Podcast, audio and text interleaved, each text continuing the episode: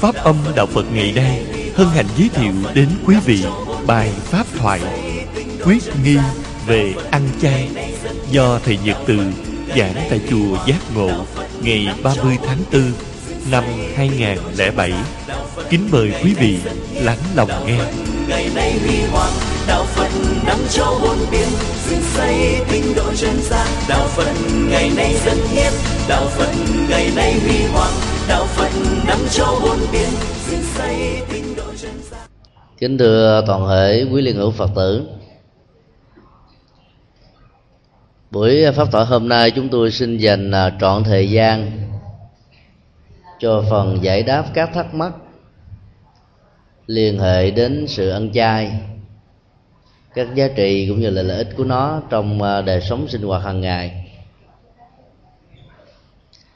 các câu hỏi này đã được đặt ra trong à, khóa tu một ngày an lạc kỳ 1, kỳ 2 và kỳ 3 tại chùa Phổ Quang quận Tân Bình. Chúng tôi sẽ tuần tự nêu ra những câu hỏi à, đã được các Phật tử viết ở trên giấy và tuần tự trả lời. Thưa thầy tôi ăn chay đã được 8 năm người thân của tôi bị bệnh hiểm nghèo. Đòi hỏi phải hy sinh một phần cơ thể của tôi để cứu. Nhưng vì thiếu máu, bác sĩ đòi hỏi phải ăn thịt mới được. Tôi phải làm sao để cứu người thân mà vẫn giữ được sự ăn chay tịnh của mình? Xin thầy hướng dẫn. Bản chất của câu hỏi này à, đề cập đến lòng từ bi và sự ứng dụng của lòng từ bi đó cứu giúp cho những người đang có nhu cầu. Và người đó chính là người thân ruột thịt của mình. Dĩ nhiên cái tình huống uh, trong uh, câu hỏi đặt ra đó là muốn hiến tặng máu cho người thân. Và theo lời khuyên của bác sĩ số lượng máu đó muốn đủ đó thì cần phải ăn mặn thì mới đảm bảo được sức khỏe cho người hiến máu. Do đó làm thế nào để duy trì được cái số lượng máu đầy đủ và mặt khác giúp đỡ được người thân của mình mà không phải chọn giải pháp ăn mặn. Nỗi lo lắng đó, đó nó có thể à, phát xuất từ à, những cái nhìn có thể là không có thiện cảm với sự ăn chay và cho rằng ăn chay có thể dẫn đến tình trạng bị mất máu. Hoặc là người ăn chay không có đủ số lượng máu cần thiết để đảm bảo cho việc hiến máu, giúp cho người đang có nhu cầu và giúp cho bản thân mình. Ở ấn độ đó, có rất nhiều người ăn chay. Và ăn chay cả một gia đình vợ chồng con cái, họ tộc. Nhiều gia đình ăn chay mang tính cách gia truyền, từ thế hệ này sang thế hệ khác. Cứ mỗi vài ngày như vậy đó thì nó có những cái đợt vận động để hiến máu, giúp cho những người nghèo, hoặc là giúp cho những bệnh nhân đang có nhu cầu truyền máu đó, có thể đạt được quyền ước và mang lại đời sống là kéo dài tuổi thọ rất nhiều người đã làm công việc đó, mà không bị ảnh hưởng gì đến à, tuổi thọ và sức khỏe. Mặc dầu phần lớn người ấn độ ăn chay. Vấn đề mấu chốt ở trong tình huống này là là ăn chay như thế nào để cho sức khỏe được đảm bảo. Ở việt nam cái văn hóa ẩm thực nhấn mạnh đến khẩu vị là nhiều cho nên đến những ngày ăn chay hoặc là những tháng ăn chay trong năm, phần lớn các phật tử có khuynh hướng khổ hạnh. Ăn chao nước tương, dưa, muối, rau muống, đậu hũ chiên hết. Ăn như thế thì rõ ràng là chúng ta không nạp đủ vào cái năng lượng calorie cần thiết để cho cơ thể có thể duy trì được sức khỏe đảm bảo được cái tình trạng à, khỏe mạnh. Và từ đó nó thăng tiến ở trên con đường tu tập. Người ấn độ thì ngược lại, không ăn chay theo à, khẩu vị, mà ăn chay theo dược chất. Họ có rất nhiều loại ngũ cốc. Các thực phẩm gắn liền với ngũ cốc, đa dạng phong phú các sản phẩm ờ, thức ăn được chế tạo từ sữa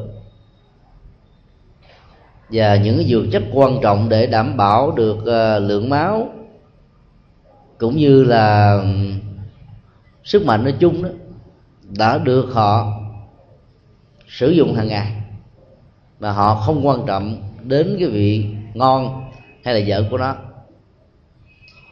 Do vậy mà những người ăn chay tại ấn độ rất khỏe mạnh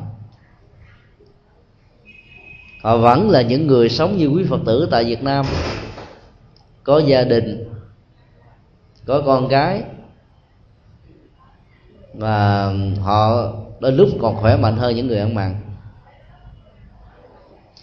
Do đó nếu chúng ta biết điều tiết cái chế độ ăn chay, hoặc là tư vấn các à, bác sĩ, các dược sĩ, hiểu rõ về dược chất của các loại thực phẩm trong các loại ờ, ngũ cốc, rau quả, những loại nào đó hỗ trợ cho sự phát sinh ra máu, thì chúng ta có thể ờ, sử dụng những loại đó mà vẫn có thể đảm bảo được việc hiến máu, truyền máu cho người thân mà không cần phải ăn mặn, tức là giữ được cái trạng thái ăn chay trường. Bây giờ ờ, khoa học hiện đại đã phát triển, các kiến thức về ăn chay và những loại nào nó, nó hỗ trợ cho máu và các uh, chi phần trong cơ thể đó đều đã có ra thành sách vở. Chỉ cần mua những cuốn sách dạy về uh, dưỡng chất ăn chay thôi thì chúng ta có thể tránh được những thứ thiếu dưỡng chất cho cơ thể. Và nạp vào trong cơ thể những thứ cần thiết để có thể hạn chế một cách tối đa các ảnh hưởng tiêu cực của thực phẩm. Đối với uh, sinh mệnh và tuổi thọ của mình. Trong tình huống mà cái số lượng máu cần thiết cho cơ thể không đủ việc hiến máu cho người thân có thể dẫn đến tình trạng giảm sức khỏe của mình. Thì lúc đó, đó chúng ta có một phương cách khác là chúng ta mua máu đó. Ngân hàng máu bây giờ cũng đã có. Các bệnh viện đều có chứa đựng các loại máu khác nhau chỉ cần chúng ta có phương tiện, hoặc là nếu gia đình nghèo khổ quá, có thể vận động những người có cục nhóm máu với người thân của mình. Thì mình vẫn có thể cứu giúp được người thân mà không phải từ bỏ cái truyền thống ăn chay mà vốn rất nhiều năm qua mình đã thực tập. Do đó nó có nhiều cách để hỗ trợ mà mình vẫn giữ được cái hạnh nguyện của mình vấn đề ở chỗ là sự chọn lựa có sáng suốt hay không. Nếu mình không đủ các kiến thức cần thiết đó thì à, cần tư vấn những người có kiến thức chuyên môn ở trong lĩnh vực. Nhờ sự tư vấn đó, đó chúng ta có thể à, một mặt duy trì và phát triển được lòng từ bi ở trong cái phong văn hóa ẩm thực và mặt khác đó, chúng ta vẫn có thể cứu giúp được người thân của mình. Câu hỏi khác. Kính thưa thầy tôi đã quy và biết rất rõ sát sanh là có tội. Nhưng người thân trong gia đình cần ăn những con vật mà tôi phải sát sanh. Vậy là người phật tử thì phải làm thế nào để cho vẹn cả đôi bên? Một câu hỏi thứ hai cũng có nội dung tương tự do một người khác đặt. Tôi ăn chay trường, nhưng mỗi ngày đều phải mua thức ăn mặn hoặc là làm thức ăn mặn, nấu cho mọi người còn lại trong gia đình dùng. Như vậy, việc ăn chay của tôi có còn có ý nghĩa hay không? Đây là những cái tình huống ờ, diễn ra với rất nhiều gia đình phật tử khác nhau. Bản thân của các phật tử này thấy được cái quyền bình đẳng và sự sống của các loài gia súc và động vật nói chung và phát quyền ăn chay trường để nuôi dưỡng lòng từ bi, bảo hộ mạng sống của tất cả mọi loài. Nhưng ngặt nổi là những người thân, người thương lại không có được quan niệm đó. Hoặc là nếu có đó thì họ lại không có thể thực tập được việc ăn chay.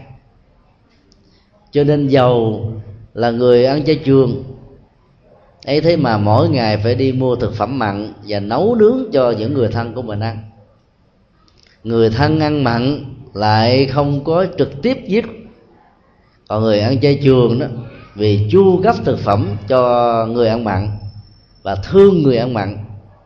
Do đó đã trực tiếp hoặc là gián tiếp giết những con vật đó thì cái ý nghĩa của việc ăn chay này nó sẽ như thế nào? Dĩ nhiên là bản chất của việc ăn chay theo tinh thần phật giáo không phải chỉ đơn thuần có giá trị về phương diện y học, tức là đảm bảo được các loại bệnh tật. Do mình tránh được việc ăn các loại thực phẩm, nó liên hệ đến à, thịt đỏ, tức là máu của à, tức là các loại thịt nó có máu đó mà nó còn nhằm ở chỗ là thiết lập lòng từ bi.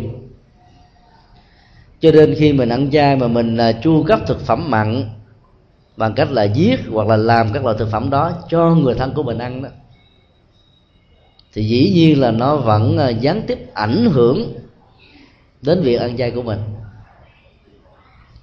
Nếu người ăn chay đó làm vai trò đầu bếp hay nội trợ, dĩ nhiên là khó có thể tránh khỏi thì tốt nhất trong tình huống này là mua các loại thực phẩm đã được làm sẵn ở ngoài chợ.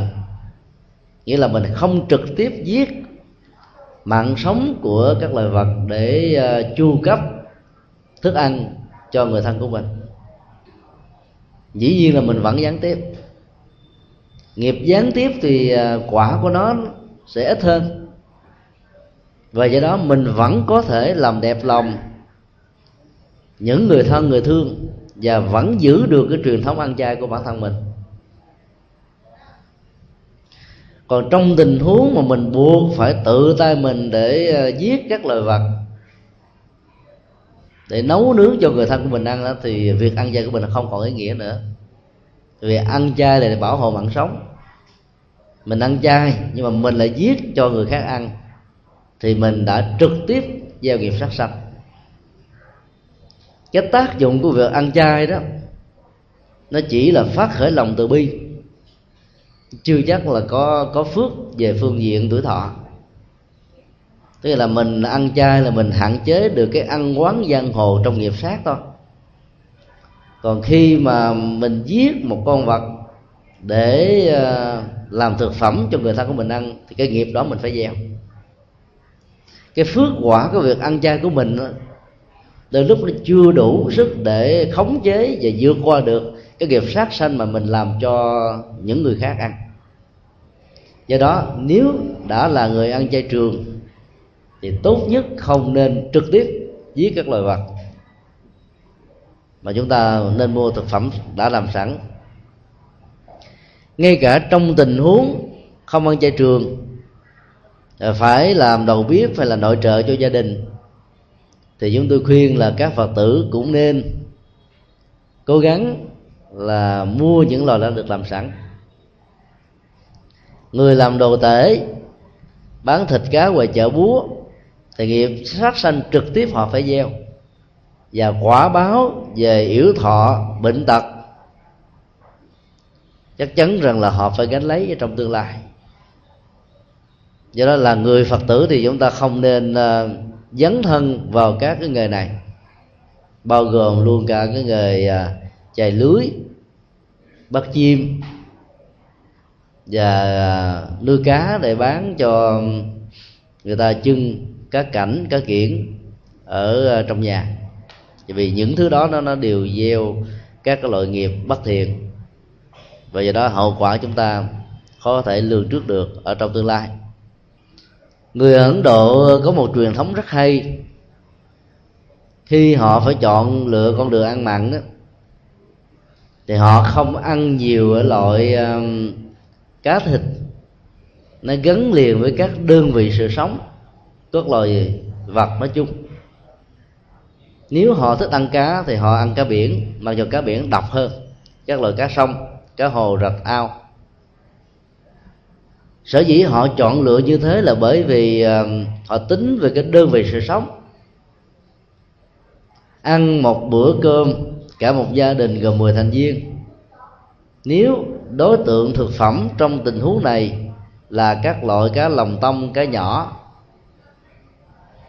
thì đơn vị sự sống bị giết hại đó có thể là vài ba trăm con.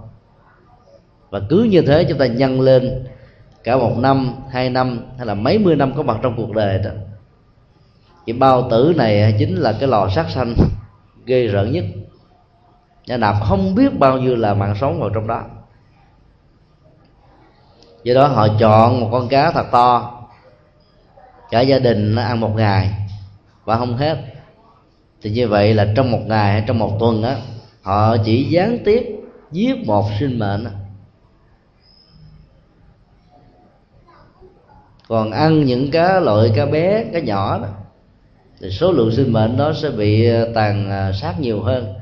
Và nghiệp sát sanh trong tình huống này nó cũng bị ảnh hưởng một cách nó nhiều hơn.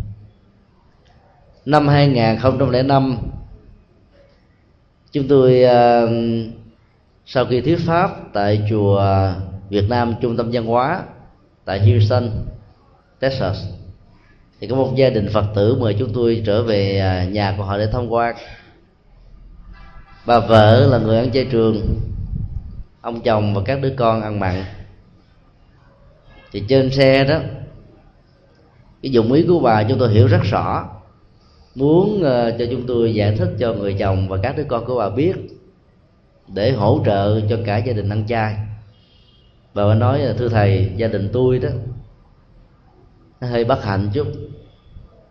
Là bởi vì uh, cứ mỗi ngày tôi ăn chay mà tôi phải uh, giết để lo cho chồng cho con chồng con rồi lúc đó ăn còn chơi ngon chơi dở nữa. Thì làm thế nào đó để cho chồng con hiểu ờ, không buộc tôi phải làm các thực phẩm mặn để chu cấp nữa. Các tình huống như thế thì rất là khó là bởi vì cái việc ăn chay và mặn nó thuộc về sự lựa chọn và thói quen nó gắn liền với cơn nghiện trong ờ, chủ nghĩa tiêu thụ có nhiều người là khi sinh ra là thích ăn chay rồi nghe những cái mùi vị mặn, hay là cha mẹ nó buộc ăn đó, cảm thấy bị ói, dội ngược ra. Thì trong tình huống đó, chúng ta biết rằng là cái đời quá khứ gần đây nhất, người này là một người ăn chay trường do đó, các cái vị mặn, mùi tanh của thịt, của cá đó, làm cho người này chịu không nổi. Mặc dầu mới sinh ra có vài tháng tuổi thôi. Cái ảnh hưởng của thói quen ăn chay đó, nó vẫn còn tác dụng và làm cho người này có sự lựa chọn không thích ăn mặn. Nếu là các bậc cha và mẹ thấy con cái của mình trong tình huống đó, thì đừng nên ép chúng ăn mặn, mà hãy tạo điều kiện cho chúng ăn chay. Và phải xóa bỏ cái quan niệm sai lầm rằng ăn chay sẽ mất sức khỏe đất nước ấn độ có cộng đồng người ăn chay lớn nhất thế giới. Vài trăm triệu người. Họ vẫn khỏe mạnh và khỏe mạnh hơn rất nhiều những người ăn mặn. Là bởi vì họ ăn đúng dưỡng chất. Có phương pháp. Do đó để thay đổi cái thói quen của chay và mặn. Nó đòi hỏi đó, chúng ta thay đổi cái nhận thức. Có người quan niệm rằng là nếu không ăn mặn thì họ sống không nổi phải ăn thôi. Thì trong tình huống đó, chúng ta khuyến khích họ ăn chay không có tác dụng cao. Vấn đề còn lại là làm thế nào giảm thiểu cái nghiệp trực tiếp sát sạch là được. Dĩ nhiên là chúng ta vẫn tác động, vẫn khuyên, vẫn góp ý. Nếu họ nghe được thì tốt, còn họ không nghe được thì cũng phải chấp nhận thôi. Ngược lại, có nhiều người ăn mặn là tình nguyện nấu đồ chay cho chồng con mình ăn chay. Tình huống đó chúng tôi cũng gặp ở hoa kỳ. Mặc dầu ăn mặn bản thân mình không thích ăn chay nhưng mà thực phẩm nấu đồ chay là nấu rất là ngon. Nấu ngon còn hơn thực phẩm mặn nữa. Thì người ăn mặn mà nấu đồ chay vậy là, là có phước. Là bản thân mình đó, không làm được cái việc giảm thiểu sát sanh hay là ăn mặn một cách sát sanh một cách gián tiếp, nhưng ngược lại là khuyến khuyến khích và giúp đỡ cho những người khác ăn chay. Do đó, nếu trong à, gia đình có tất cả 10 thành viên, và mình là cái người nấu cho chín thành viên còn lại ăn chay, thì cái phước cho chính trường hợp đó, nó sẽ lấn át được cái tình huống ăn mặn của bản thân. Còn nếu người ăn chay mà phải giết sanh để chu cấp cho 10 thành viên ở trong gia đình ăn, thì như vậy mình gieo cái nghiệp chung cho cả 10 người, thì cái nghiệp đó nó lại nặng hơn cái người ăn mặn mà nấu đồ chay. Chúng ta phải thấy rõ điều này và phải chọn lựa cho mình con đường nên và không nên. Nhân quả phước báo từ nó quyết định lấy hết tất cả mọi thứ trong cuộc đời.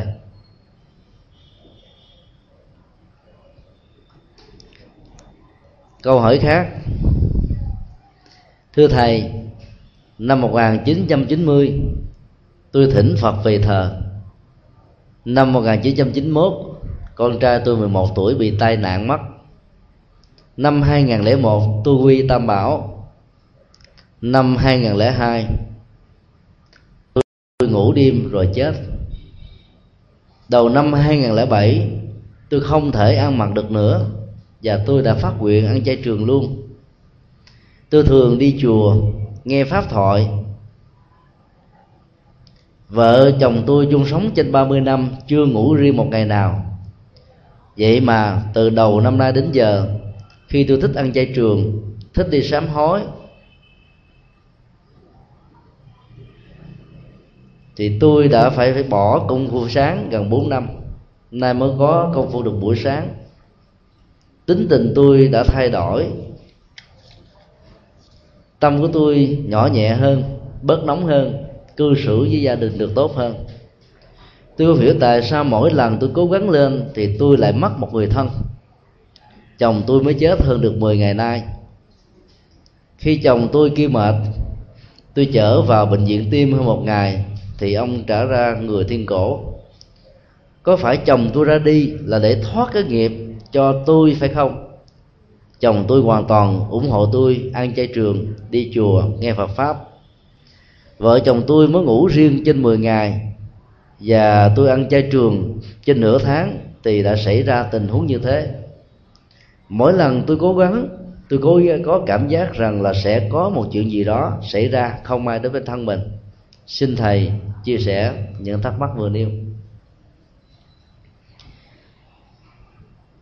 Tình huống ở trong câu hỏi này nêu ra đó, như rơi vào họa vô đơn chí. Cái họa này nó đã đổ ập lên ờ, người phụ nữ một cách dồn dập.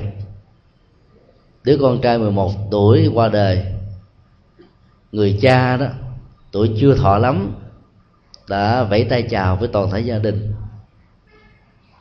Khi phát nguyện ăn chay đó, thì bắt đầu người chồng bị bệnh rồi mất tình huống của các sự kiện cái chết đó, diễn ra một cách dồn dập như thế. Đã làm cho bản thân cô có cảm giác rằng là mỗi khi nỗ lực làm các việc tốt và việc thiện thì à, các quả báo xấu đó nó là trỗi dậy trong cô làm cho cô rất là hoang mang. Rất nhiều người trong chúng ta cũng rơi vào những tình huống như thế thực ra đó là bản chất của nghiệp đó nó diễn ra theo ờ, khuynh hướng tự thân của nó. Không phải do vì mình nỗ lực làm việc thiện nhiều mà nghiệp xấu nó trổ quả. Ngay cả trong tình huống mà dân gian Việt Nam thường gọi là đổ nghiệp đó nó cũng là một cái tình huống uh, ngẫu hợp thôi bình thường đó cái nghiệp nó vẫn đổ đối với mình. Cái là trổ quả. Nhưng vì mình không có những ấn tượng về những cái thời điểm liên hệ đến những cái à, bước ngoặt rất quan trọng trong đời sống. Cho mình mình không để ý và không nhìn thấy các cái quả xấu đó trổ với mình. Còn bây giờ khi mình phát tâm làm một việc làm gì đó thì tâm của mình bắt đầu nó nó sáng suốt hơn, thoải mái hơn, tỉnh táo hơn. Cho nên những cái diễn biến về những điều xấu và tiêu cực đó, làm cho mình có ý thức hơn. Mình thấy nó một cách rất là rõ ràng và từ đó đó nếu không hiểu được nhân quả chúng ta có cảm giác rằng là khi làm việc làm đó thì quả báo xấu nó sẽ trổ từ đó nhiều người đã chán nản bỏ cuộc trên con đường làm lành làm tốt nói chung. Quan điểm đó là một sự tổn thất về đời sống đạo đức. Dĩ nhiên là chúng ta không loại trừ có những tình huống đó bản chất của cái thiện và cái ác, cái tốt và cái xấu, tiêu cực và tích cực, nó luôn luôn diễn ra theo một cái cách thế là xung đột nội tại ở trong con người của chính mình.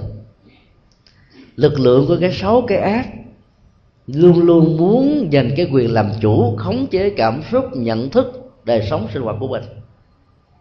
Và do đó thì mỗi khi mà mình phát triển những hạt giống tốt đó thì các cái lực lượng tiêu cực này đó, ở trong tâm thức chúng ta nó trỗi dậy và muốn kéo chúng ta về với nó và do đó đó, nó có thể làm cho cái quả quả xấu đó trỗi dậy. Làm cho mình cảm thấy mỏi mệt, chán nản, không dám làm nữa. Cái ấn tượng mặc dù nó rất là tình cờ, nhưng để lại một cái vết hằn khó quên, đó là cái chết cái chết là nỗi đau nỗi sợ hãi nỗi khủng bố lớn nhất ở trong một đời người. Vì kéo theo cái chết đó, nó còn là sự ờ, chia ly giữa thế giới có cõi âm và cõi dương. Tất cả những ờ, kỷ niệm đẹp tình cảm hay hạnh phúc gia đình và mọi thứ đó đều phải quẩy tay chào và điều đó làm cho người ta khó quên được lắm. Ở đây chúng ta thấy là cái chết của người chồng đó nó không liên hệ gì đến việc ăn chay nhưng người vợ vẫn nghĩ rằng là có lẽ là do mình ăn chay. Cho nên ông chồng của mình đó ông trả nghiệp dùng cho mình. Vì ông quan hỷ với mình theo câu hỏi đã được đặt ra. Phân tích về phương diện ờ, cộng hưởng của nghiệp đó, chúng ta thấy mặc dù người chồng không tự mình ăn chay nhưng ủng hộ cho người vợ mình ăn chay trường thì ông vẫn hưởng được một cái cộng hưởng công đức phước báo của việc ăn chay vì ông có quan hệ ủng hộ. Và do đó đó, nó không thể nào dẫn tới một cái hậu quả là do người vợ ăn chay mà ông phải chết sớm. Chuyện đó là chuyện không có. Câu hỏi có đưa ra tình huống cái bệnh chết của ông là bệnh tim. Bản chất của những người bệnh tim ở một cái giai đoạn cuối đó đều phải chết thôi và hầu hết các loại chứng bệnh ở giai đoạn cuối cùng, đó là sự kết thúc của mạng sống. Những sự tình cờ như thế nó làm cho chúng ta lý giải rằng nó có mối liên hệ do vì ăn chay cho nên chồng mình mới chết.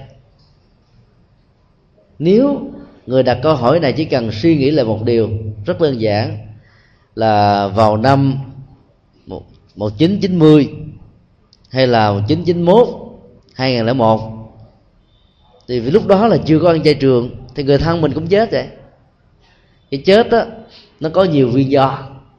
Ở trong kinh đức phật nói đó, nó có bốn tình huống khác nhau. Tình huống một là tuổi thọ hết, cái chết có mặt.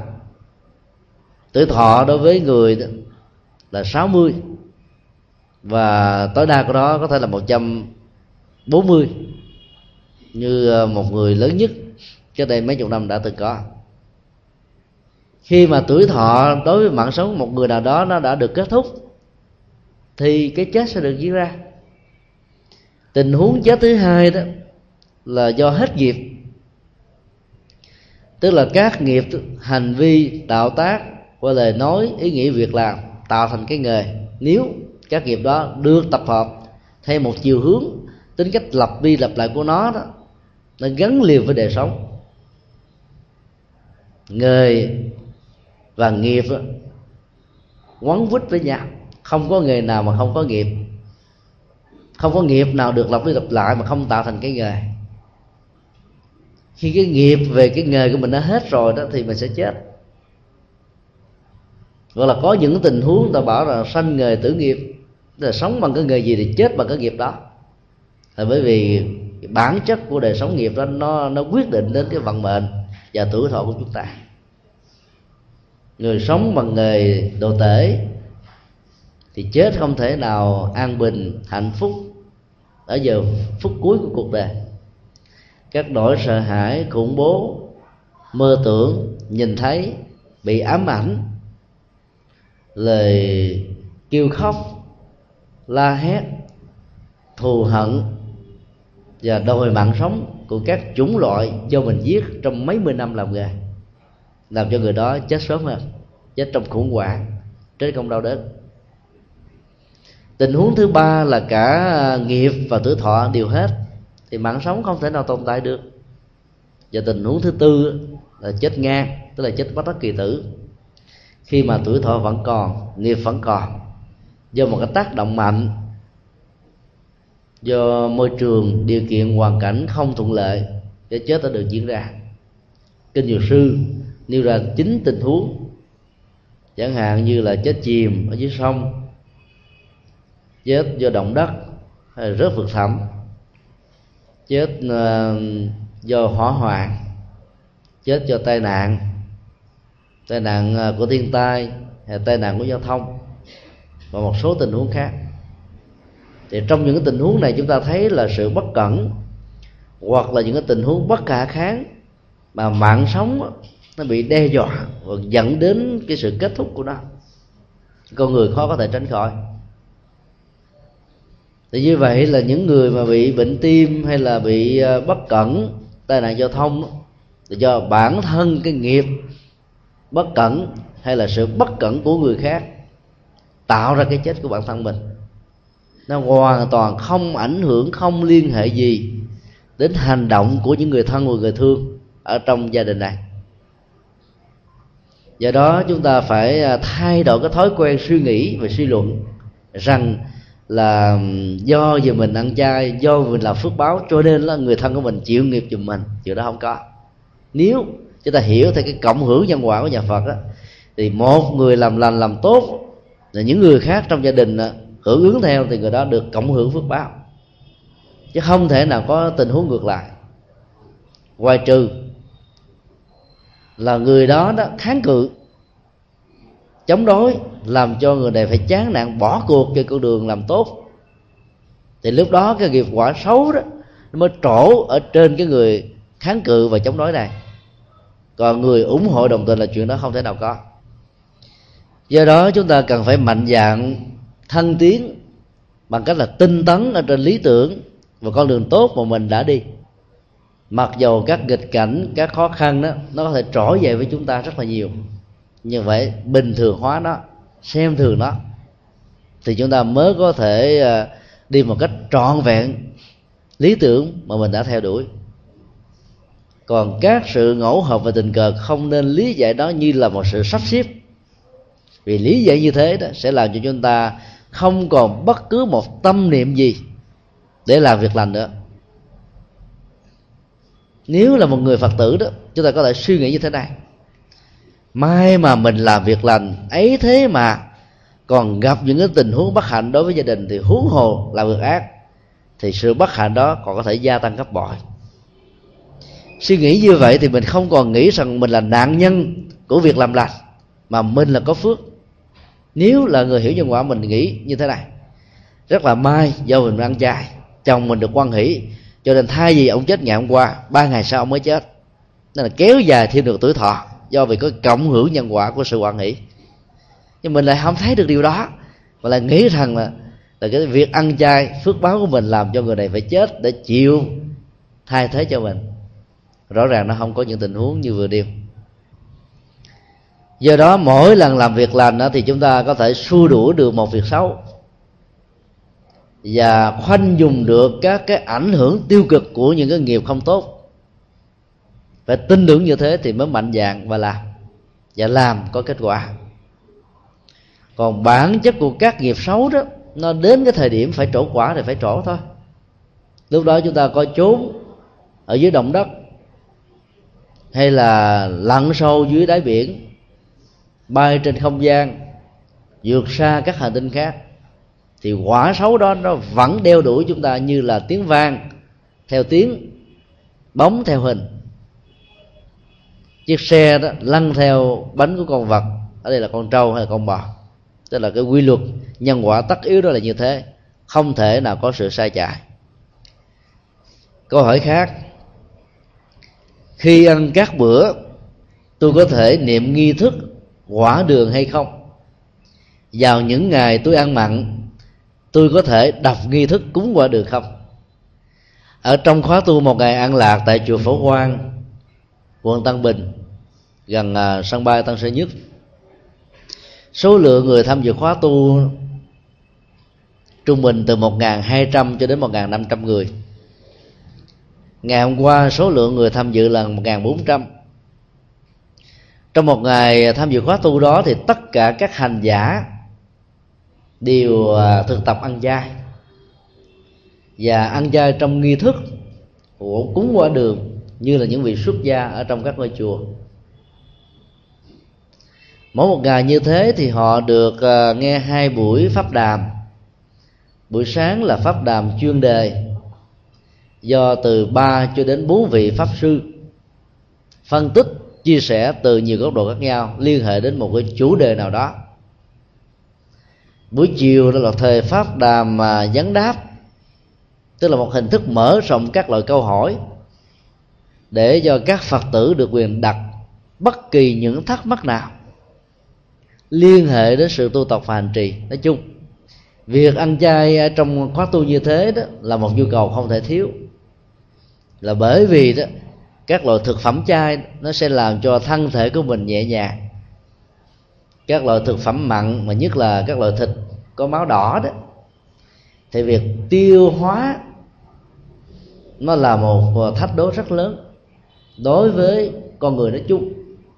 Và đặc biệt là những người vươn vào những cái chứng bệnh chậm tiêu, đau nhức xương khớp, yếu gan, yếu thận thì việc tiêu thụ các loại thực phẩm có ờ, thịt đỏ đó sẽ làm cho họ đau nhất và các chứng bệnh có chiều hướng gia tăng. Cho nên để hỗ trợ cho cái phần tâm linh được tốt đó, thì tất cả các hành giả cần phải thực tập ăn chay. Cái tác dụng và ảnh hưởng hai chiều giữa thân thể và tâm thức của con người là điều chúng ta không thể phủ định theo học thuyết nhân duyên của Phật giáo khi thân thể mình trở nên nhẹ nhàng, thư thái, thoải mái đó, thì tâm của mình mới được an vui và hạnh phúc. Cái hỗ trợ về phương ăn trai trong tình huống này là một điều kiện bắt buộc. Dĩ nhiên là trước khi ăn chay đó thì trong truyền thống của Phật giáo Bắc Tông, có một nghi thức được gọi là nghi thức cúng quá đường, mà người Việt Nam thường đọc nôm na là đọc trải âm thành quả đường, thực ra nó là quá đường ý nghĩa của cúng ờ, quá đường đó hiểu nôm na như thế này quá là trôi qua sơ sài không quan trọng lắm. Đường là cái nhà ăn. Tức là mình tới đó ăn một cách sơ sài không quan trọng về khẩu vị không quan trọng về hưởng thụ không quan trọng về uh, những uh, sở thích ở trong ăn uống.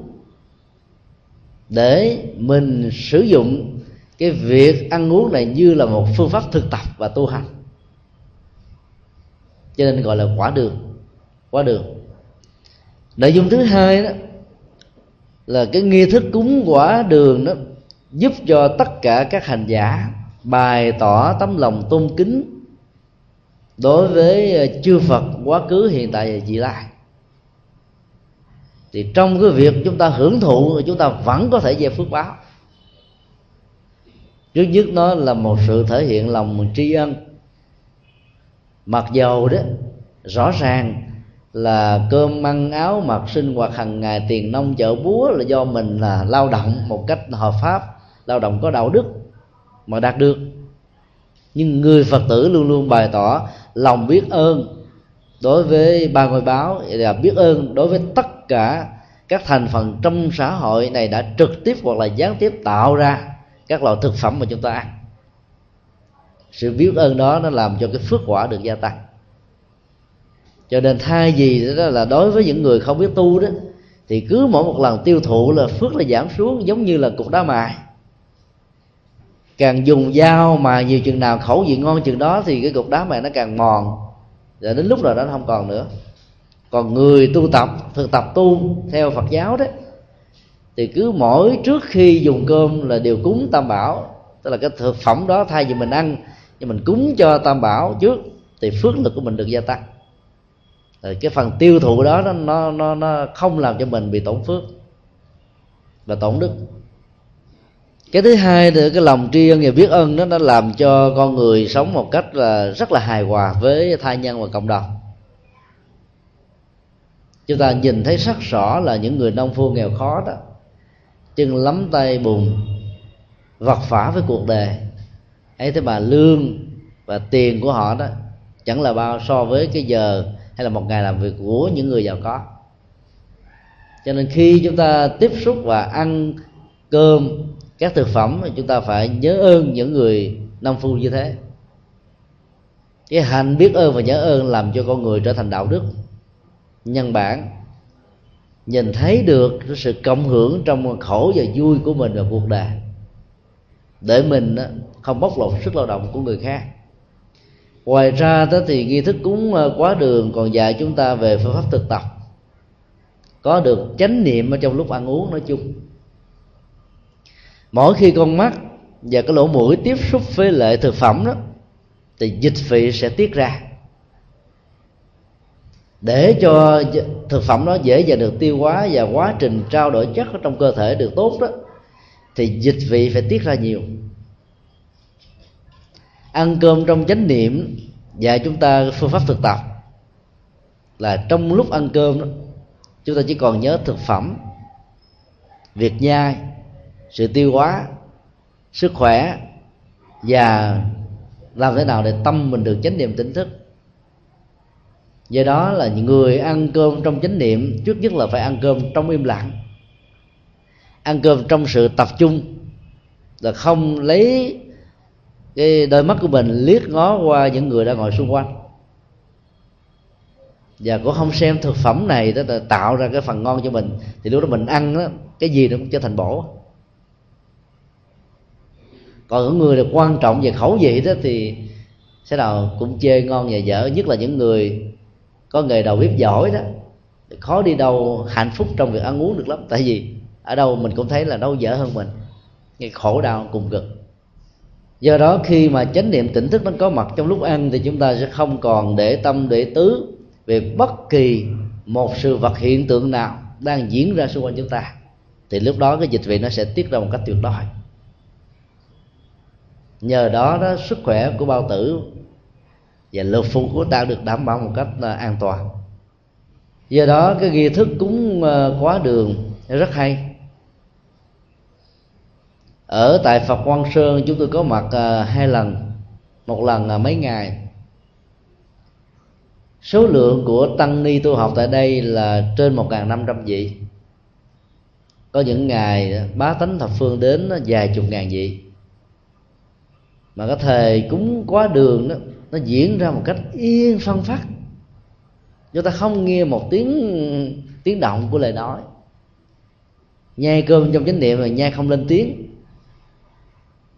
Và người đó phải được thực tập. Chứ đó ăn uống không có hút rọt rọt rọt rọt cả nước miếng nhuễ nhại ăn rỗn rãng rỗn rãng, nhai thành tiếng mà. Thì cái thường à, cái khuynh hướng mà ăn muốn cho nó ngon đó, là phải làm sao nhai ra tiếng, chảy nước tôi là nút uh, ờ, ngon quá. Mà làm tự nhiên nó nó nó, nó kích thích cái dịch vị nó tiết ra nhiều. Còn người ăn cơm trong chánh niệm thì không như thế. Mà dịch vị vẫn đảm bảo và thậm chí nó tiết ra nhiều hơn nữa.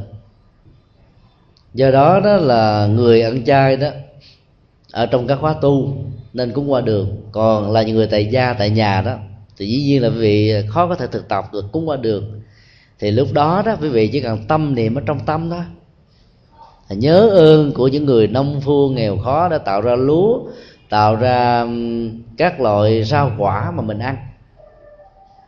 Và hồi hướng một phần phước báo của mình cho những người đạo thì trong việc ăn không, chúng ta vẫn có thể tạo được phước báo. Hồi hướng phước báo, tặng phước báo cho người khác chính là tặng phước báo cho bản thân mình. Mặc dù mình không hề có tâm niệm như thế, nó vẫn diễn ra như là quy trình tất yếu của nhân quả còn đối với những người ăn mặn á, thì câu hỏi đặt ra là có nên đọc nghi thức cúng quá đường đó hay không? Vì cúng cho chư phật mà. Đồ mặn chẳng lẽ phật ăn mặn? Ý của họ muốn nói là như thế. Thực ra ngay cả đồ chay thì chư phật cũng đâu có ăn.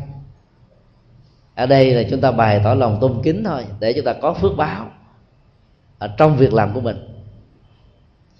Ở tại chùa giác ngộ ngày nay đó thì uh, chúng tôi đã giảm bớt cái nghi thức cúng ngọ. Các thầy tại đây đã không còn cúng ngọ cho phật nữa. Nghi thức cúng ngọ do các tổ trung hoa lập nên để bày tỏ lòng tôn kính đối với Phật. Nên là đến giờ trưa khoảng từ 10 giờ rưỡi đến 11 giờ đó thì bài ra ba chén cơm ba chén cơm trắng á, dâng lên cúng cho Phật. Rồi sau đó đó mình mới dùng quả đường để ăn. Đức Phật thì không ăn những thứ này mà trong cái sự thực tập cúng đó nó có những cái triết lý. Ví dụ như tam đức lục vị. Thì ba đức đó, nó lại là những cái giá trị tu tập hành trì mà những người xuất gia cần phải có. Ăn đức tức là cái đức biết nhớ ơn đền ơn. Cái đức có thể giúp cho những người khác thiết lập được ờ, sự hài hòa ở trong ờ, mọi lĩnh vực ngành nghề và đời sống nói chung. Đoạn đức, tức là những ờ, thực tập về tuệ giác để chấm dứt nỗi khổ niềm đau. Đoạn là kết thúc, là chấm dứt, là chuyển hóa. Bản chất của sự hành trì là làm thế nào chuyển hóa tất cả những yếu tố và năng lượng tiêu cực trong cơ thể của mình, trong nhận thức, trong hành động và không để cho đó còn bất kỳ một gốc rễ tiêu cực nào. Còn trí đức là, là vận dụng tuệ giác là sử dụng trí tuệ để giải quyết hết tất cả các bế tắc chứ phải dùng tình cảm dùng cảm tính dùng tình thân tình thương. Nói chung là mỗi một cái giá trị ờ, của sự hành trì nó liên hệ đến các cái việc làm cụ thể của chúng ta rồi cúng cho đức phật là cúng ba đức đó. Cái ân đức là thể hiện lòng từ bi đối với những người khác, với tha nhân. Nó gắn liền với sự dấn thân ở trong xã hội qua các ờ, hình thái như là từ thiện xã hội, giúp đỡ, biết ơn, đền ơn, hỗ trợ, tăng đồng, tùy hỷ, gồm bao nhiêu các nội dung tích cực như thế. Như là cúng cho đức phật là cúng bằng những cái hành động cụ thể đó nên triết lý của nhà phật đó, nó không nó không nằm ở những cái bình thường mà thông qua những cái sự bình thường đó chúng ta sử dụng tự giác để tạo ra thành một cái gì đó nó phi thường và khác thường. Hơn nhau ở chỗ là sử dụng nó như thế nào mà thôi. Do đó là cúng qua đường là để chúng ta thực tập. Và mỗi lần chúng ta thấy uh, việc dân cúng lên đức phật về chúng ta liên tưởng đến ba đức này mình cần phải có nếu mình không có được ba đức đó thì việc cúng đó chỉ là hình thức thôi. Còn đối với người ăn mặn đó thì dĩ nhiên là mình dân cúng chẳng lẽ cúng cho phật cá thịt? Tuy nhiên nếu người nào ăn mặn mà vẫn biết tôn kính đức phật và vẫn biết biết ơn những người nông phu nghèo khó và những người đã tạo ra uh, thực phẩm cho mình ăn đó thì ít nhất nó vẫn thể hiện được cái lòng tri ân và biết ơn mặc dù nó nó sử dụng trong tình huống không được hay. Cúng cho phật như thế thì đâu có đâu có nên nhưng mà cái tâm muốn cúng đó là vẫn tạo ra cái phước báo. Rồi lòng tôn kính phật đó, nó làm cho mình nó có giá trị về phước báo. Do đó, đối với người ăn mặn đó, thì cúng quả đường đó, nó sẽ trở thành là một cái nghi thức thực tập. Làm thế nào để phát triển ba cái đức quan trọng như chúng tôi vừa nêu. Và không xem thực phẩm đó trong lúc ăn uống như là một cái nhu cầu để thỏa mãn khẩu vị. Thì từ từ cái, cái thói quen hưởng thụ ăn mặn nó sẽ tiêu biến luôn. Cho nên đó, người ăn mặn mà biết và chịu khó cũng qua đường trước sau gì họ cũng ăn chay. Nếu người đó thực tập đúng phương pháp và có sự hướng dẫn đàng hoàng. Cái sự quán tưởng và yên lặng ở trong uh, lúc ăn đó làm cho người ta cảm nhận được các triết lý này một cách rất là dễ dàng. Câu hỏi khác là một người phật tử tại gia. Tôi phải giữ gìn năm giới và tu mười điều thiện. Trong đó có một giới mà tất cả mọi người phật tử cần phải giữ, đó là không giết hại. Không có giới luật, dạy phải ăn chay và bỏ ăn mặn. Tôi xin được hỏi vì sao phật không ra điều luật đó đối với tất cả các phật tử? Mặc dù kinh sách giáo lý, lưu truyền của các bậc thầy tổ cũng có khuyến tấn phật tử ăn chay, nhưng mà giới cấm ăn mặn không hề có trong hệ thống giới luật của phật giáo. Riêng bản thân tôi, bữa ăn chay, bữa ăn mặn, như vậy có đúng hay là sai? Và có phạm giới hay không? Vế đầu của câu hỏi là một ao ước rất hay ao ước đó nó gắn liền đến uh, điều khoản hỗ trợ đạo đức và phát triển uh, lòng từ bi bảo hộ mạng sống là khuyến tấn tất cả mọi người cùng ăn chay thông qua một hệ thống luật pháp ở trong đạo Phật đó là cấm không cho ăn mặn.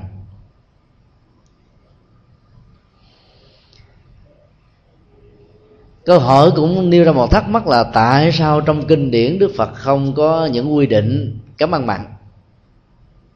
Mặc dầu trên thực tế thì các hòa thượng, các vị xuất gia nói chung của truyền thống phật giáo bắc tông khuyến tấn vấn đề ăn chay một cách tuyệt đối. Thời đại của đức phật, nó có những cái khó khăn riêng mà theo các kinh điển Bali đó, một truyền thống tâm linh với cái nền văn hóa ẩm thực mới, đó là ăn chay trường. Rất là xa lạ với quảng đại quần chúng, những người chưa hề có thói quen và có những ý niệm về sự ăn chay như thế này. Thì việc khuyến tấn tất cả mọi người ăn chay đó sẽ trở thành một sự trở ngại, làm cho những người đó có cảm giác theo đạo Phật quá khó giữ. Là điều khó có thể tránh khỏi. Hơn nữa, đức phật xác định rất rõ là bản chất của việc ăn chay là nuôi lớn lòng từ bi. Chi đó không phải là cứu cánh của tất cả các việc làm thiện. Có nhiều người đó không thể nào ăn chay trường được. Và nếu buộc họ phải làm như thế thì họ sẽ từ bỏ luôn đạo phật. Chúng tôi có quen à, một vị sư học chung từ nhiều năm về trước và vị sư nam tông này đã tâm sự với chúng tôi cũng như nhiều phật tử. Hỏi lý do sao mà sư không chịu ăn chay? Sư nói tôi mà ăn chay đến ngày thứ bảy là bị sình bụng.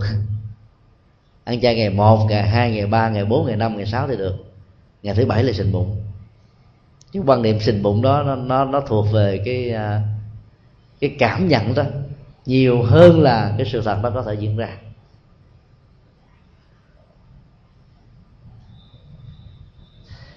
Ăn đồ mặn sình bụng, thì có vẻ nó hợp lý hơn là vì nó có nhiều cái chất khó tiêu đó, làm cho vị sình mặc dầu ở trong các loại rau quả đó, cái phần âm tính của nó cao, nhưng mà nó vẫn dễ dàng tiêu hóa hơn là các loại thực phẩm mặn cho nên ăn chay không thể nào bị sình bụng, ngoài trừ là thực phẩm đó nấu chưa chín. Nó dẫn đến sự sinh bụng đấy hoặc là bị trúng thực, tức là mình bị cảm cúm rồi ăn những loại có tiêu, dầu, mỡ, quá nhiều, thì dẫn đến tình trạng làm cho mình khó chịu về phương diện tiêu hóa.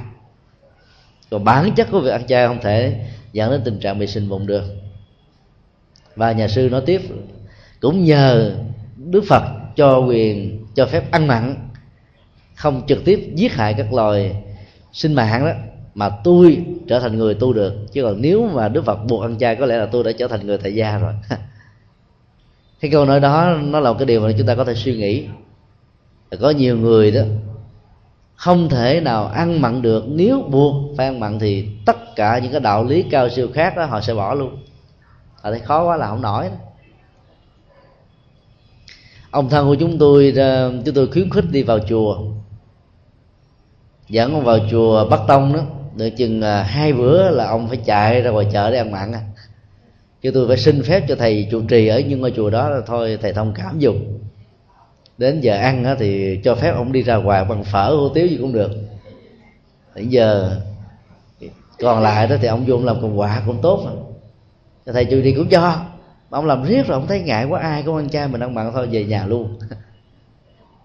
Sau đó chúng tôi ờ, mới dẫn ông đến một ngôi chùa nam tông.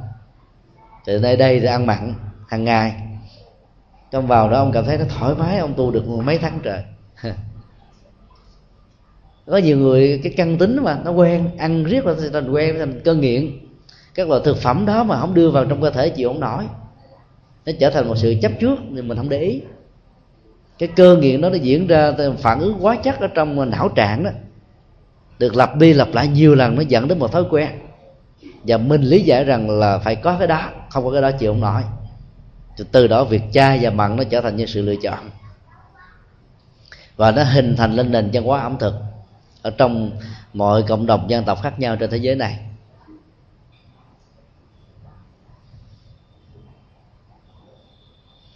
Đức Phật cho phép các vị xuất gia ăn tam tình nhục, tức là các loại thịt được gọi là thanh tịnh, tức là không có nghiệp sát trực tiếp trong lúc tiêu thụ đó. Tình huống một là không thấy người gia chủ giết con vật để hiến cúng cho phần ăn của mình trong ngày, hoặc là trước hoặc là sau đó. Tình huống hai, không nghe sự kêu la của con vật lúc bị giết để phục vụ cho mạng sống của mình. Tình huống thứ ba, cũng không hề có bất kỳ một hoài nghi nào liên hệ đến cái sự thấy, sự nghe người gia chủ đó giết để phục vụ cho món ăn của mình. Thì ba tình huống này đó, ăn vẫn được xem là ăn chay. Mặc dầu thực phẩm là bằng vẫn được xem là ăn chay. Là bởi vì có nhiều người ta đã giết thịt sẵn, bày bán ngoài chợ. Nếu ngày hôm đó các gia chủ này không mua, làm thực phẩm cho gia đình của họ và chia các một phần cho việc cúng dường các nhà sư đi khắc thực thì con vật đó cũng đã chết rồi. Tức cái nghiệp sát đó nó không liên hệ gì đến cái việc cúng dường của ngày hôm đó. Vì Đức Phật dạy là các nhà sư, mỗi buổi sáng đó là phải đi khắc thực tuần tự. Không đi xin ai cả. Cứ đi như vậy, ai muốn gieo phước thì hiến tặng. Và các vị hành khất thì không được quyền yêu cầu người ta cho mình cái gì. Ai cho cái gì cũng nhận. Thỉnh thoảng các nhà sư vẫn bị chơi chát những người phá rối các nhà sư đó, bỏ xi măng. Ngày xưa thì không có xi măng. Bỏ đất, bỏ đá, bỏ sỏi, hoặc là bỏ nguyên cả một trái dừa. Đức Phật quy định là cái bát mà chứa đầy rồi là phải đi về dù người ta cho cái gì? Thì những ngày hôm đó là nhiều nhà sư là phải đói meo ruột, nhưng mà nhờ thực tập thiền quán.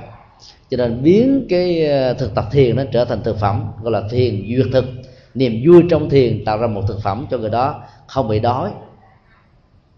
Pháp hỷ đó là niềm vui trong chánh pháp, niềm vui trong đạo đức, niềm vui trong hành trì, niềm vui trong dấn thân phật sự, cũng làm cho người đó không đói.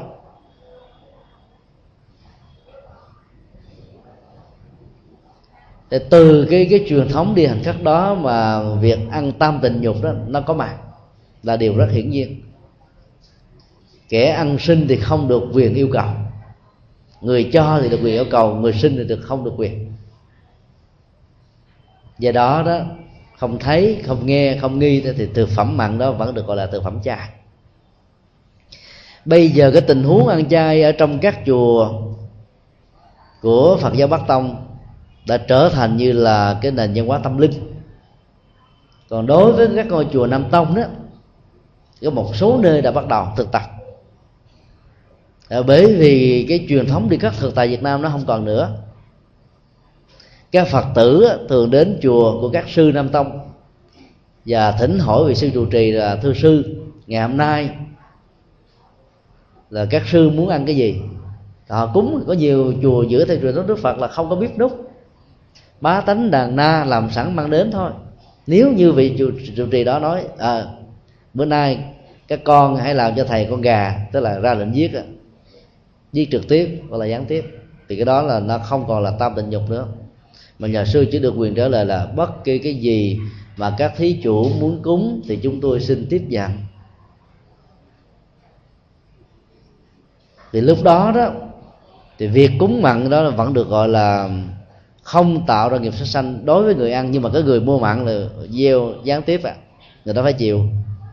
Phước cúng thì có nhưng mà nghiệp sát á, thì không thể tránh hai cái nhân này nó gieo cùng một lúc và quả nó sẽ trổ cùng một lúc thôi.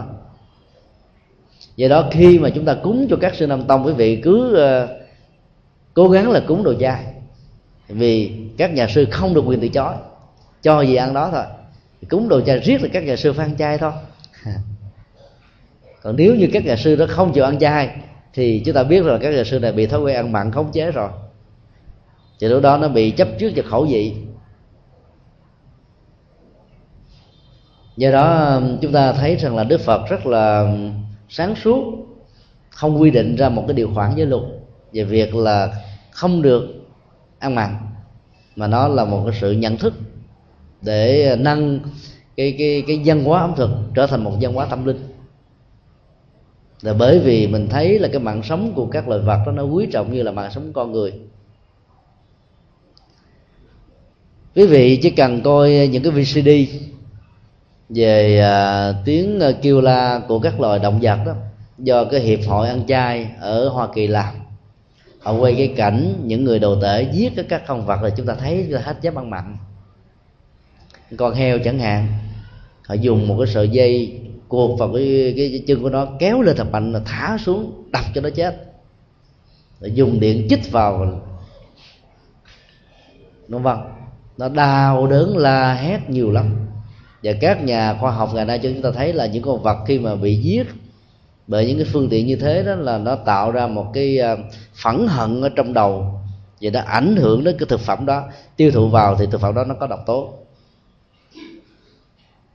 Rồi ăn vào những loại thực phẩm như vậy thì cái lòng sân của chúng ta gia tăng một cách gián tiếp.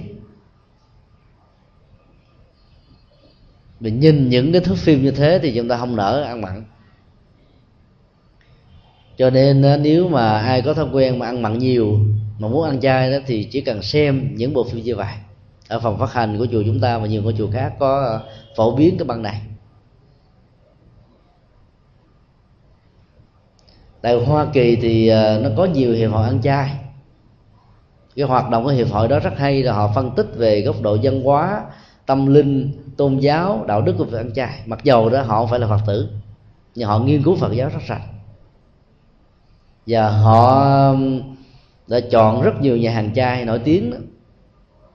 trước khi ăn chay thì họ có một người thuyết trình về giá trị của ăn chay rồi sau đó mời mọi người chia sẻ, thảo luận, vân vân. Và cứ một tháng có một ngày, sự duy động từ nhà hàng này sang nhà hàng khác làm cho họ cảm thấy đó kết bạn, tạo tình thân giữa những con người với con người. Thông qua đó tạo tình thân đối với các loài gia súc, các loài động vật nói chung ngoài ra ở hoa kỳ nó còn có cái ờ, cái hội bảo vệ cái quyền của các loài động vật. Thì một năm như vậy, đến cái ngày của cái hiệp hội đó đó, thì ờ, những người thành viên của hội này đó, ở trăng truồng, đi ra đường phố để phản đối cái tình trạng mà lấy da thú, lông thú đó tạo thành áo và các trang sức phẩm cho những người giàu có họ muốn đưa ra một thông điệp rằng là nếu con người trần truồng như thế, nó tạo ra một cái sự ờ, phản cảm và mỹ quan, khó chịu. Thì ngược lại, các loài gia súc mà bị con người ta lột da, lột lông để ờ, trang sức phẩm về ăn uống đó, nó cũng như thế và nó khổ đau còn hơn. Các hoạt động của những hiệp hội như thế rất cần thiết và chúng ta thấy rằng là dần dần là phương tây đó gần gũi phật giáo. Vì các nỗ lực bảo vệ cái quyền của các loài động vật đó, nó là cái cách thức thể hiện lòng từ bi rất lớn. Mà nếu ở Việt Nam làm được điều này thì rất hay. Năm 1994 cho đến 2002 chúng tôi có mặt tại Ấn Độ để à, tu học tại đây. Thì chúng tôi mang theo nước tương nước tương khô đó mà. Thế mình là kho khoảng chừng 10 lít nó còn lại khoảng chừng vài trăm gram. Mỗi lần khoét chút xíu, bỏ vô nước sôi thế là mình có nước tương để ăn. Chứ để nước tương lâu nó hư. Người ấn độ ăn chay đó thì không hề ăn nước tương. Người ăn mặn thì không hề ăn nước mắm. Chúng tôi đem nấu đông cô qua, để mà nấu lên đó thì những người ấn độ ở chung phòng đó, họ đều ăn chay trường. Họ nghe cái mùi đó, họ tởn liền, họ sợ và phải ra khỏi nhà. Mỗi khi mà chúng tôi nấu đồ chay có nước tương với nấu đông cô nghe cái mùi nó khó chịu lắm. Cái văn hóa ăn chay ở ấn độ nó nó hay như thế. Nó tạo ra một cái gì đó nó rất là nhẹ nhàng. Do đó đó là chúng ta phải thực tập. Cái gì thực tập rồi nó cũng quen. Cái vế thứ hai của câu hỏi đó là khi đó thì ăn chay khi thì ăn mặn bữa ăn chay bữa ăn mặn. Thì nó có tội không? Không có tội. Ăn chay đó thì được phước không ăn chay thì mất phước. Mất cái phước mà mình được ăn mặn á, thì gieo nghiệp nghiệp gián tiếp và nghiệp trực tiếp. Cho nên đây nó không có tội. Nếu mà mình là ăn mặn mà tự tay mình giết đó, thì mình bị cái nghiệp sát sanh tội ở trong cái nghiệp sát sanh đó còn mình mua thực phẩm sẵn đã được làm bởi người khác đó thì mình chỉ gián tiếp với cái nghiệp này nó nhỏ ít. Do đó đó là chúng ta nên thực tập. Mà nếu cố gắng được đó, thì nên làm. Người ấn độ khi nghe nói việt nam ờ, 80% là phật tử họ nghĩ rằng có lẽ là vấn đề ăn chay ở việt nam nó phổ biến lắm nhưng không biết rằng là ở việt nam đó, đi tìm đồ chay nó khó vô cùng ngược lại tại ấn độ, đi tìm cái quán đồ mặn là khó. Còn đồ chay ở đâu cũng có. Ký túc xá của các trường đại học ăn chay trường. Ai ở ký túc xá là phải ra, nhất là tu sĩ, phật giáo. Vào trong đó là khỏi phải lo nấu nướng gì. Những người theo hồi giáo, thiên chúa giáo Tin lành và các tôn giáo khác đó, vào các trường đại học ấn độ, họ khổ tâm lắm. Tại vì bị buộc ăn chay. Và không thì cứ ra ngoài mà sống. Thực phẩm mặn thì ờ, nó đi mua khó khăn hơn là thực phẩm chay. Chứ phương tiện nó nhiều như thế. Ở việt nam mà đi tìm một quán chay là khó khăn vô cùng. Là bởi vì chúng ta vẫn chưa có cái văn hóa ăn chay như là một nền văn hóa tâm linh. Còn người ấn độ họ quan niệm đó kẻ ăn mặn đó, là đạo đức thấp tâm linh thấp hành trì thấp. Rồi người nào muốn nâng cao tâm linh của mình là phải ăn chay trường. Quan niệm thứ hai về văn hóa tâm linh của họ đó đàn ông mà hút thuốc đó, là đạo đức thấp huống hồ là uống rượu. Quan điểm rất hay. Vào các trường đại học, các trường trung học ấn độ, chúng ta hiếm khi nào thấy một người hút điếu thuốc là người ấn độ. Không có. Cái gì mà nó được nâng lên thành nền văn hóa tâm linh đó, cái đó đó, làm cho người ta tự động theo. Thì nó liên hệ đến tư cách, đạo đức, nhân phẩm, giá trị, vân vân. Nói chung